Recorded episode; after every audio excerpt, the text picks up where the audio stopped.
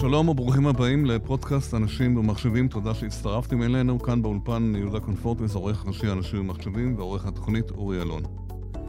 אנחנו נשוחח כעת עם שלמה דושין, מנכ"ל ארגון שיתופים, עמותה שעוסקת בסיוע ומתן הזדמנויות שוות לאוכלוסיות שונות להגיע לענף ההייטק. דושין היה בעבר שליח הסוכנות היהודית ותנועת הצופים בצפון אמריקה, והיה מעורב באיזון וניהול שיתופי פעולה בקרב ארגונים עסקיים, חברתיים וממשלתיים. על הארגון עצמו ואיך הוא פועל ומה תרומתו, נשוחח עם שלמה דושין. שלמה, שלום. שלום. מה שלומך? טוב מאוד, תודה. קצת הצגתי אותך, בוא תספר קצת על עצמך, קצת רקע, יש לך רקע די עשיר בניסיון בדברים האלה, כמה מילים. טוב, אני נלך רגע לשנות ה-90. כן. אני הייתי שליח 3 שנים בצפון אמריקה של תנועת הצופים והסוכנות היהודית, ועסקתי בחינוך של ילדי ישראלים. כן. לאחר מכן שימשתי כ5 שנים כמנכ"ל או מזכ"ל של תנועת הצופים בישראל, תנועת הנוער הגדולה בישראל. כן. בשנת 2000 ניהלתי כ7 שנים את ציונות 2000, שעוסקת בקידום האחריות החברתית של המגזר העסקי בישראל, ביזמויות בפריפריה, ומזה 13-14 שנה אני מנהל את ארגון שיתופים. אוקיי. מה זה ארגון הזה? מה זה ארגון הזה בעצם? שיתופים לקח על עצמו לעסוק בסוגיות חברתיות מורכבות, שמה שמאפיין אותן, שיש לנו סדרה של בעיות או סוגיות כאלה שכמעט נתפסות ככרוניות. אני יודע, סוגיות כמו עוני, אלימות, פערים בהשכלה.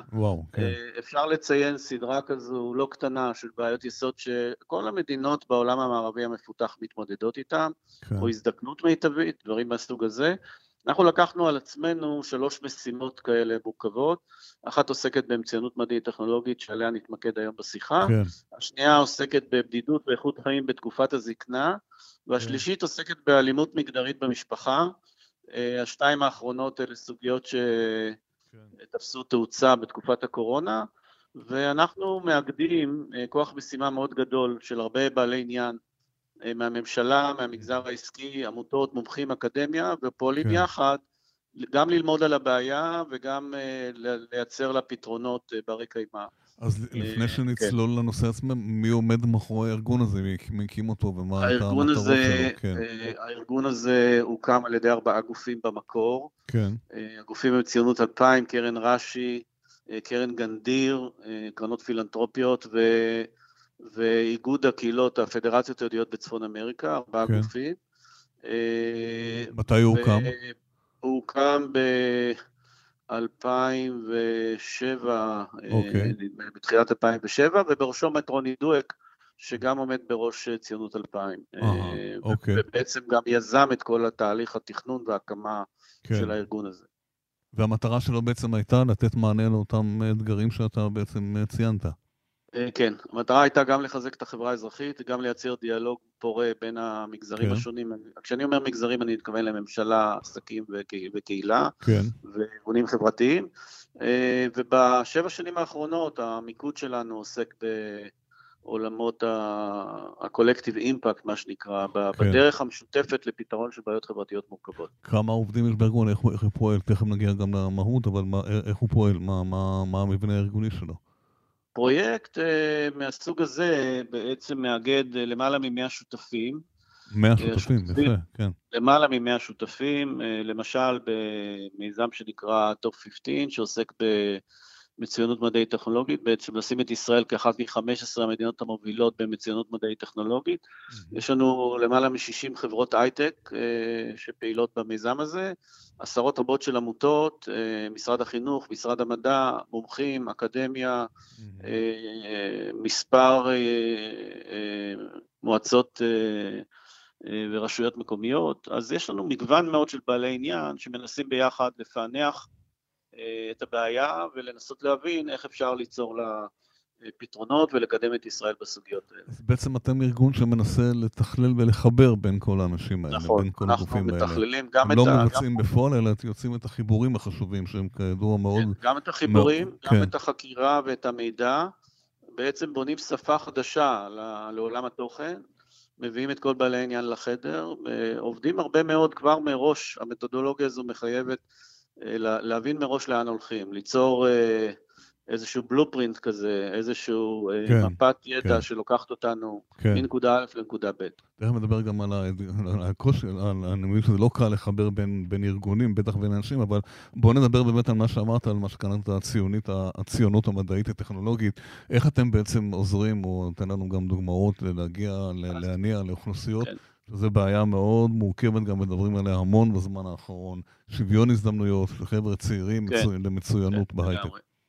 אז הפרק הראשון שעשינו, הוא היה פרק שנמשך כ6 שנים, והוא התמקד בתיכון, כן. והתמקד בהישגי התלמידים ב5 יחידות מתמטיקה, בקמפיין שהיה בישראל, עבדנו בזמנו כשבנט היה שר החינוך, עבדנו כן, כל הקואליציה הזו אומצה על ידי בנט, ולמעשה אנחנו עבדנו בצורה צמודה עם משרד החינוך על המהלך הזה. אז מה עשיתם בפועל, לדוגמה? אז בפועל, אנחנו למשל נכנסנו ל-600 בתי ספר לשיחות מוטיבציה בכיתה ט' על עולמות של חדשנות ולמה כדאי להשקיע בגיל הזה כדי להשתלב בעתיד במסלול הזה. הכנסנו מאות רבות של תומכי הוראה לתוך מערכת החינוך, אנשים שיש להם תואר ראשון במתמטיקה, שיעמדו לצד המורים ויסייעו בתוך הכיתה 2 שעתיים בשבוע. עשינו הרבה מאוד מהלכים שבהם הרבה גופים התחברו אחד לשני לכל מיני מאמצים משניים כאלה ואחרים, וביחד יצרנו וקטור אחד גדול שפעל עם המשרד וסייע לו גם להבין איזה רגולציות צריך לעשות ואיזה תמריצים צריך לתת, כדי לייצר מצב שבו תלמידים מהפריפריה יוכלו להשוות את הנתונים שלהם גם לתלמידים מהמרכז. במבט לאחור, הפרויקט הזה הניב בתוצאות? הוא הגדיל את מספר? הפרויקט הזה, אנחנו חשבנו בהסתכלות אחורה, כן. אנחנו חשבנו שהתוצאה שנגיע אליה ייקח לנו 10 שנים, ובפועל אנחנו ב5 שנים, כן. בשילוב כל הכוחות האלה עם המשרד, הצלחנו להכפיל, למעלה מלהכפיל את כמות התלמידות והתלמידים, 50% בנות, 50% בנים, כן. שניגשים ל5 יחידות מתמטיקה, מ-9,000 ל-19,200 בשנת 2019. הגידול הוא גם בפריפריה? גם במקומות שאין הזדמנויות? הגידול הוא בפריפריה, אבל כן. הוא לא מספק בפריפריה, לכן עשינו איזה תהליך גדול מאוד בנגב, ואנחנו עדיין ממשיכים אותו. ולמעשה אנחנו לפני שנה התחלנו להתניע מהלך לא פחות גדול בחטיבת הביניים, ובמהלך הזה אנחנו גם נכנסים בצורה משמעותית לתהליך למידת עומק של מה שקורה בחברה הערבית. בעצם לקחנו מדד בינלאומי שנקרא פיזה, מדד שמנבא גם את העולמות של פיתוח כלכלי של מדינות וגם השתלבות בהייטק, וניסינו להבין מה קורה בו, כאשר החברה הערבית נמצאת באזור של 0% מצוינות, עד 1% מצוינות במדעים ומתמטיקה, והחברה היהודית באזור 10% מצוינות, והסך הכל שם את ישראל במקום ה-33 בעולם, שמנו לעצמנו למטרה להביא את ישראל אחד מ-15 המקומות המובילים בעולם, במצוינות המדעית הטכנולוגית. כמה אנחנו קרובים, כמה אנחנו קרובים לזה? אנחנו צריכים לעלות מ-10% מצוינות ל-15%, כלומר אנחנו צריכים להגדיל ב-50% את היקף המצוינות, שחלק מזה צריך לקרות בחברה הערבית. יש אופק? יש תקווה? סליחה? יש תקווה, אופק? יש תקווה, בוודאי שיש תקווה. כשאתה משלב כוחות בצורה משמעותית כזו, ואתה מקבל שיתוף פעולה ברמה הזו, ונכונות ונחישות, ורצון, ושיתוף פעולה עם משרד המדע ועם משרד החינוך, אז יש אפשרות לחשוב מחוץ לקופסה ולייצר פתרונות. תראה, אני אגיד לך את זה בצורה נוספת. כן. לכל סקטור יש יכולות גדולות ומגבלות גדולות. נכון. זאת אומרת, אם הממשלה למשל יודעת לייצר רגולציות ותקנות ולהקצות משאבים בסדרי גודל גדולים, אז זה אחד היתרונות הגדולים שלה, ולייצר מדיניות. אבל אם המגזר העסקי יודע להביא מוטיבציה ולהביא את עולם של סקילס, מיומנויות, להביא אותו מחזית הידע לתוך המערכת, להביא מתנדבים, להביא, לסייע למורים, עם כל האתגרים שהמציאות הנוכחית מעמידה להם, אז הם מביאים יכולות משלימות. ואותו דבר בעולם של עמותות שפעילות בתחומים האלה, הם מביאים ידע ומומחיות, ובצורה כזו המערכות משלימות אחת את השנייה ומאפשרות לסגור את החורים שיש ביכולת של תלמידים להגיע להישגים, ולייצר את אותה שוויון הזדמנויות שדיברנו עליו. אתה יכול לתת לנו קצת מספרים, זאת אומרת, סדרי גודל, כי הפעילות תהיה ענקית, תהיה גדולה מאוד ומקפית מאוד, פחות או יותר בשנה, בשנתיים האחרונות. תראה, כשאתה אומר מספרים, אני לא יודע למה אתה מתכוון, אבל אם אנחנו עכשיו מושיבים 40 שחקנים מומחים מכל המגזרים, כולל מהחברה הערבית, כולל אנשי שטח מהחברה הערבית, להבין את משמעות הפערים בין ערבים ליהודים בישראל בחינוך המדעי, ואת כל החסמים שאנחנו מצליחים לנתח, כאלה שיפריעו לנו להגיע להישגים. מי הם השחקנים האלה? אנחנו חושבים את מיטב המוחות לפענח את זה, ואז אנחנו בעצם לוקחים את אותה קואליציה של קרוב ל-120 ארגונים, שיעבדו יחד עם המשרד ליישם את המסקנות של החשיבה המשותפת הזו. קבוצת עבודה שיוצרת תכנון אסטרטגי למהלך לאומי מאוד משמעותי. מי הם השחקנים האלה שאתה מדבר עליהם? מי עושה את הפעילות הזו? הפעילות הזו, הלב התכנוני שלה מתבצע על ידי שיתופים, ויש לנו צוות של 4 נשות צוות שהם dedicated לנושא הזה. כן. המובילה שבהם את הנושא הזה היא מהחברה הערבית בעצמה, ולצידנו כל הגופים שלוקחים בזה חלק, וכל אחד יש אזור מסוים שהוא יכול לסייע בו לפתרון, ואנחנו בעצם מרכזים את כל מהלך התכנון האסטרטגי, ואחרי זה לתכלל את החלקים המשמעותיים, מתוך היישום שלו. אז אני אתן לך דוגמה ממה שהיה, כי ממה שיהיה אני עוד לא יודע להגיד, אבל מה שהיה, כשעבדנו עם בנט בזמנו, אז המדינה הקצתה סדר גודל של 100 מיליון שקל למיזם הזה, הקצאת המשאבים הייתה בתוך המערכת, היא לא עברה, זאת אומרת, לגוף שלישי, בתגבור של כיתות, היא צמצמה את כמות התלמידים בכיתות במתמטיקה 5 יחידות, עד שהתחלנו לעבוד היה מינימום של 12 תלמידים, ובנט הוריד את זה ל6 תלמידים. היא יצרה מסלולים דרך מתח, מסלולים פרטניים לתלמידים בבתי ספר קטנים ובפריפריה, להירשם למסלול 5 יחידות ולקבל באמצעות טכנולוגיה את המורים והמורות הכי טובים למתמטיקה וללמוד מרחוק. ובעצם היא יצרה פתח, בצורה כזו נרשמו 200 בתי ספר חדשים למסלול 5 יחידות, ונרשמו מאות תלמידים, למסלול פרטני לגשת לבגרויות. בכל המגזרים, גם פריפריה, גם בחברה הערבית. כן? הרעיון של המספרים הקטנים בעיקר עוסק בפריפריה וחברה הערבית. המספרים הגדולים מגיעים מהמרכז, ולכן בעבר אפשר לומר שלא חילקו להם קלפים, אם אני אדבר קצת בגסות.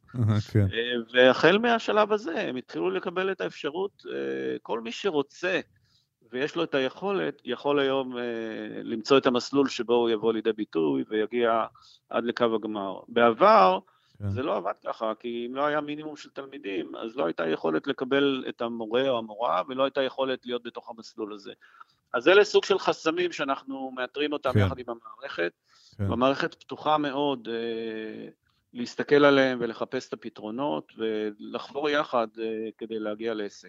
או במילים אחרות אני אגיד, אם לפני 6-7 שנים, המטרה המרכזית של משרד החינוך הייתה זכאות לבגרות, בלי קשר לכמות היחידות בבגרות וכמות רמת המצוינות בבגרות, אז מה נכנסה מטרה שנייה למטרות משרד החינוך, ומתבצעת מדידה על כמות מסיימי 5 יחידות מתמטיקה, וזה כבר יוצר רמה חדשה של אנדרנלין במערכת, ורצון להגיע ליעדים שנקבעו, ואם ישראל מגיעה ל20,000 תלמידות ותלמידים, ואם זה יתפזר גם לפריפריה, שזה מתחיל, אבל עדיין נדרש פה לעשות מאמץ נוסף, ולחברה הערבית, שזה גם יש התחלות, אבל זה עוד רחוק מאיפה שאנחנו צריכים להיות, אז יש פה יכולת באמת, אנחנו קוראים לזה שינוי מערכתי, ליצור שינוי ממעלה שנייה, שיחזיק לאורך זמן ויהיה בר קיימא. כן. שתי שאלות, עוד אחת, אני רוצה לחזור לאופי הפעילות שלכם, שאתה אומר שאתם עוסקים בתיאום וחיבור בין מערכות. עכשיו, בתוך עמנו אנחנו יושבים, אנחנו יודעים שזה כל אחד מהמערכות, מהגופים האלה חשוב מאוד ועיקרי מאוד, אבל לא תמיד הם מסוגלים לשתף פעולה ביניהם. מאיזה נקודת מוצא אתם מגיעים? התקציבים הרי לא נמצאים אצלכם. ולמה בעצם הם צריכים את הסיוע שלכם? למה הם לא עושים את זה עד היום? אני לא כביקורת, אני שואל את זה ברמה העקרונית. כן, אז אני אסביר. אז אחד הפרמטרים שצריכים לבוא לידי ביטוי, זה איזושהי תחושת דחיפות בשדה, שהדברים הם כל כך במצב משמעותית קשה, שחייבים לחבור יחד כדי לשנות. וזה מה שקרה לפני 7 שנים, כשההייטק התחיל לצלצל בכל הפעמונים, וכשהיו 8,000-9,000 תלמידים שסיימו 5 יחידות, שזה בערך חצי, או למטה מחצי ממה שמדינת ישראל צריכה. ואז הייתה נכונות, דבר שאני לא ראיתי, ליצור פה קואליציה, לא ראיתי בעבר, זה התחיל עם 40-50 חברות הייטק, רב-לאומיות זה התחיל, עכשיו יש גם חברות ישראליות, שהחליטו לעבוד על זה ביחד. זאת החלטה יוצאת דופן, אתה צודק בשאלה שלך, אבל מה שגרם לה להתרחש זה שני דברים. אחד, זה תחושה באמת שדחיפות בלתי רגילה לעשות שינוי, והדבר השני, שהם הבינו שהמתודולוגיה שאנחנו מביאים, היא תאפשר להם בעבודה משותפת להגיע להרבה יותר הישגים. גם הישגים אל מול המשרד ובעבודה משותפת עם המשרד, שלמשרד יותר קשה לעבוד מול כל ארגון פרטנית, ויותר קל לו לעבוד מול קואליציה שיודעת מה היא רוצה ושפועלת איתו. אתה מדבר על משרד המדע היום? נכון להיום? משרד החינוך זה משרד המדע בעצם, אבל בעבר זה היה עם משרד החינוך, בסיבוב הקודם. כן. כלומר זה מגיע מהשטח, באו חברות הייטק ואמרו אנחנו רוצים לעבוד, ואז הם הבינו שהם צריכים לעשות, ככה זה לא בא מיוזמתם אני מניח, כן. לגמרי, אבל בעבר, אלמלא המצב היה, ככה מה שנקרא, הגיעו מים עד נפש, אז היה קשה מאוד לייצר את החיבוריות הזו. גם אם פה ושם היה שיתופי פעולה קטנים, אבל לא היה שיתוף פעולה מערכתי לאומי בהיקפים האלה ובמוטיבציה. אתה אומר שיש שינוי בעניין הזה. זה שינוי שהוא מנוגד לטבע של הארגונים, שה-DNA שלהם עובד לעבוד בצורה נפרדת, כל ארגון בפני עצמו. אז זה מוביל אותי לשאלה האחרונה בעצם, שלא קשורה ישירות אליך, אבל זה התוצאה, אתה יודע, ברוב כשמאזין נשמע את הדברים, דברים יפים מאוד, אל מול המציאות, אנחנו שומעים את כל האתגרים שענף ההייטק נמצא, ועדיין חסרים 15, 18, 20 אלף, כל מספר שתגידו נכון, עדיין לא מספיק בוגרים, הם באים גם לצבא וגם להייטק, ולא תמיד מעסיקים אותם. איך אתה רואה אפשר לפתור את הבעיה הזאת? לא רק אתם, אבל מה אולי צריכים לעבוד יותר חזק, יותר תקציבים, איך אתה רואה את זה? קודם כל אני חושב שפעולות שנעשו ב5 שנים האחרונות, יהיה להם ביטוי בעוד שנה, שנתיים, 3, כי חלק מהפייפליין עובר דרך הצבא גם, וזה זמן של שיהוי עד שהם מגיעים לשוק העבודה. אז קודם כל, הפייפליין כבר נפתח, ואפשר לומר שהבעיה תצטמצם, והתשתיות שאנחנו נעשה עכשיו בחטיבות הביניים, דרך התהליך שאנחנו עושים בטופ 15, אני חושב, כולל הכנסה של עולמות של סקילס, לתוך המערכת שבעצם גם הצבא ביחידות הטכנולוגיות, גם האקדמיה ובעיקר התעשייה צריכים את זה כחלק מארגז הכלים של בוגר מערכת החינוך ובוגרת מערכת החינוך, וגם מה שאמרתי על כמות הנשים והבנות שמסיימות 5 יחידות, שזה בעצם 50%, אני מקווה שהמאמצים המשותפים האלה יעשו שני דברים. א', הם יגדילו את הפייפליין וקצת יקלו על העומסים שיש היום ועל הפערים שיש היום בתעשייה, ב' שיאפשרו יותר שוויון הזדמנויות, קודם כל מגדרי לנשים, להשתלב לאורך כל הפייפליין, גם בצבא וגם בתעשייה, וג' שנתחיל לראות יותר מעגל יותר רחב של עובדים מהחברה הערבית שייכנסו לתוך המסגרות. זה תהליך שיקח עוד כמה שנים. והחברה הערבית כרגע זה האתגר הכי גדול, אני חושב. בסופו של דבר זה לא רק זה, אבל זה גם עניין של משאבים, הקצאת תקציבים בעיקר מתוך הממשלה עצמה. אני מניח שאתם יושבים עם ארגונים, אומרים לך, אוקיי, אנחנו מאוד רוצים לעשות, אבל אין לנו מספיק כסף.